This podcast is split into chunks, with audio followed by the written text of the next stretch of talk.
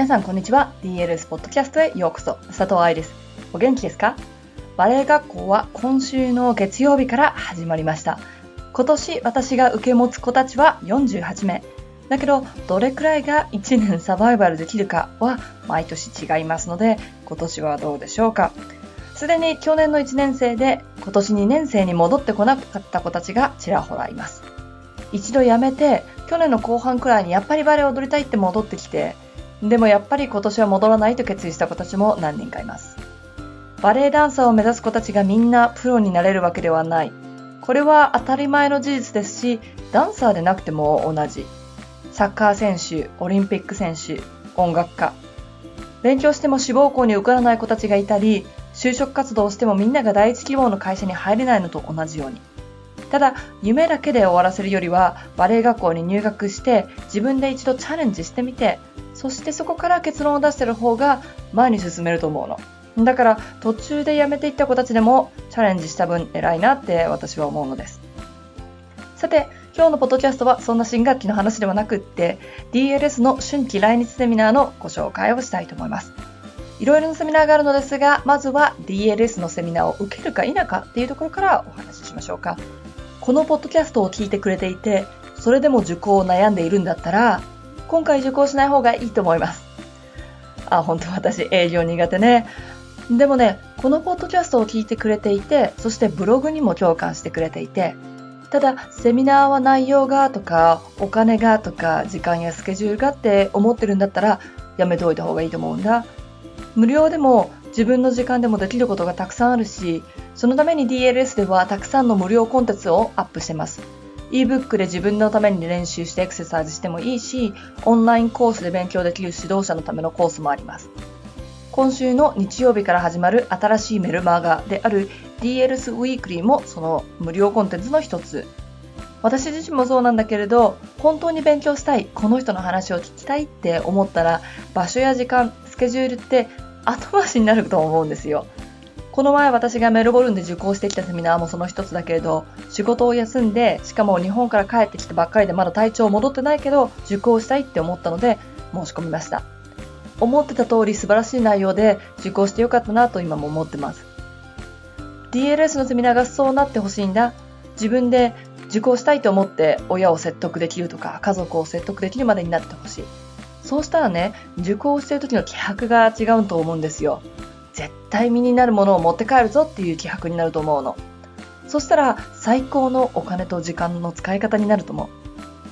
う。もしこのポッドキャストを聞いてくれているご両親がいたら、子供のために申し込もうっていうのじゃなくって、彼女と話し合ってみてください。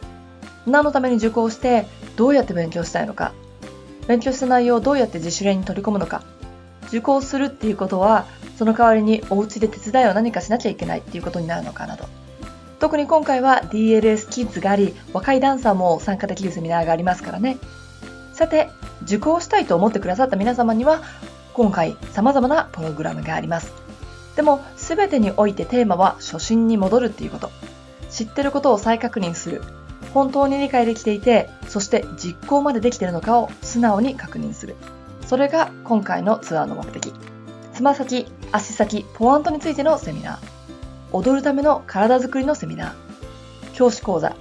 バレエじゃないジャンルだけど、バレエレッスンを取り込んでる指導者へのセミナー。そして子供たちのセミナーへって感じでいろんなのがあります。詳細はサイトやメルマガを見てくださいね。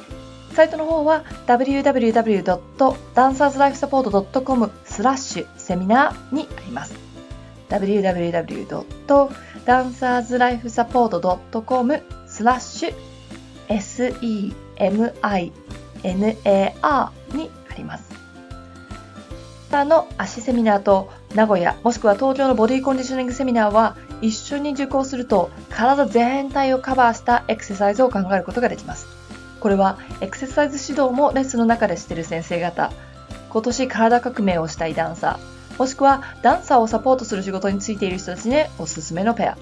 ただね、ダンサーの足セミナーが北海道と福岡、ね、ボディコンディショニングセミナーが名古屋と東京だからちょっと距離があるっていうのは問題かもしれないね。ダンサーのためのボディコンディショニングセミナーと、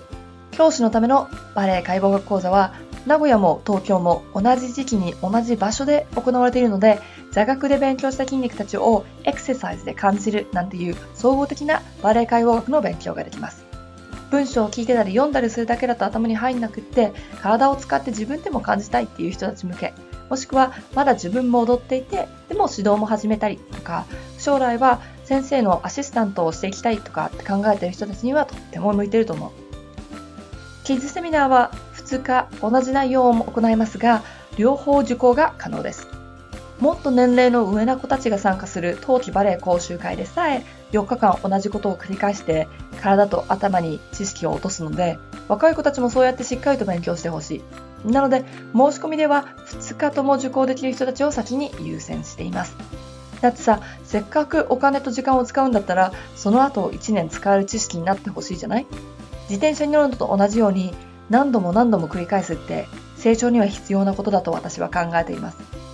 どのレベルでもね。だから教師のためのバレエ解剖学講座ではリピートしないとモジュール3という次のレベルに進めないようになってます。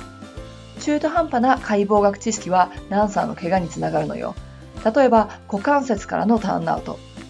それ自体が間違ってるわけじゃないけれどそればっかりにフォーカスをして股関節を開くって考えると股関節の怪我につながることがよくあります。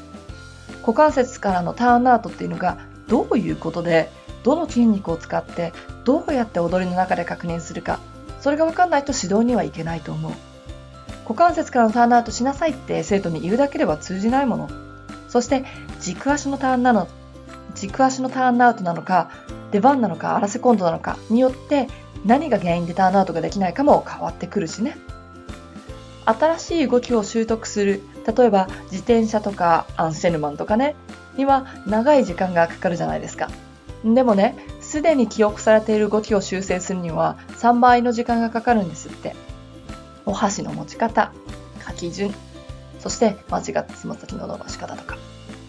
なので、どうせやるんだったらしっかりと正しいものをそして一度のセミナーで満足ではなくって、何度も繰り返すことで正しい記憶を強くする方が、ダンサーの将来のためになると私は考えてます。なので、そういう考えじゃない人は多分 DLS のセミナーはつまんないと思う。もしくは答えを暗記したい人ね。人間の体は本当に人それぞれ。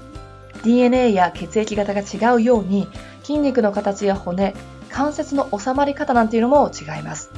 だからこれだけやっとけば全員シルヴィ・ギエムになれるっていうエクササイズはないし、これだけやっとけばプリエができるっていうのもない。てかさ、プリエのセミナーとかあるけど、プリエってつなぎのステップだから、それだけやってても意味がない気がするのは私だけ。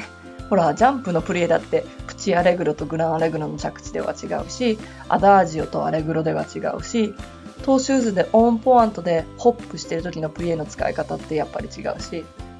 まあいっか。まあ説明になってないかもしれませんが、これが春の DLS 来日ツアーのぶっちゃけ話です。最後にちゃんと場所、そして日程をお話ししとかないといけないですよね。では、カレンダー順にきますが、これ聞き取れなかった人は先ほどお話ししたセミナーページをもう一度見てくださいね。ダンサーの足セミナーは4月22日福岡4時から8時までダンススタジオコラゾンで行われます。23日は札幌のコンテ札幌ダンスセンターというところで1時から5時 DLS 名古屋セミナーは4月29日と30日一日中行われます。同時に行われている教師のためのバレエ解剖学講座モジュール1と2は4月28、29、30の午後に行われています。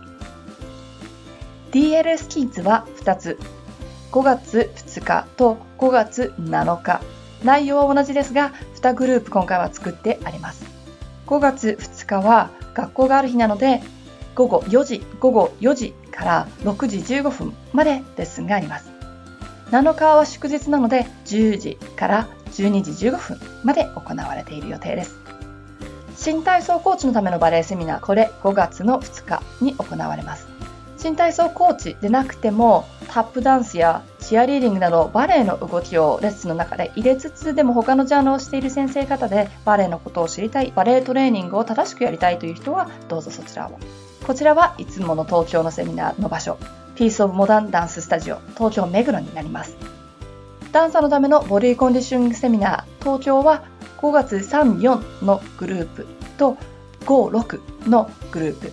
A プロと B プログラムで行われています。こちらもピースオブモダンダンススタジオで行われます。その後に行われるのが教師のためのバレエ解剖学講座、そしてマスタークラスなどは午後、夕方にあります。そして教師のためのバレエ解剖学講座モジュール3が5月の7日午後行われます。これが全てのスケジュールになります。ということで、今週のポッドキャストはこれでおしまいですが、DLS ウィークリー、そして普通の DLS メルマガに登録していない人はお早めにどうぞ。携帯のメールアドレスなので何度か弾かれちゃってる人はメールいらないんだなと思ってこっちです勝手に消しちゃっています。最近メールが届いてないなという人はもう一度登録し直すか私にご連絡してください。そしてセミナーについて質問ある人も hello.dancerslifesupport.com にメールしてくれれば私に届きますね。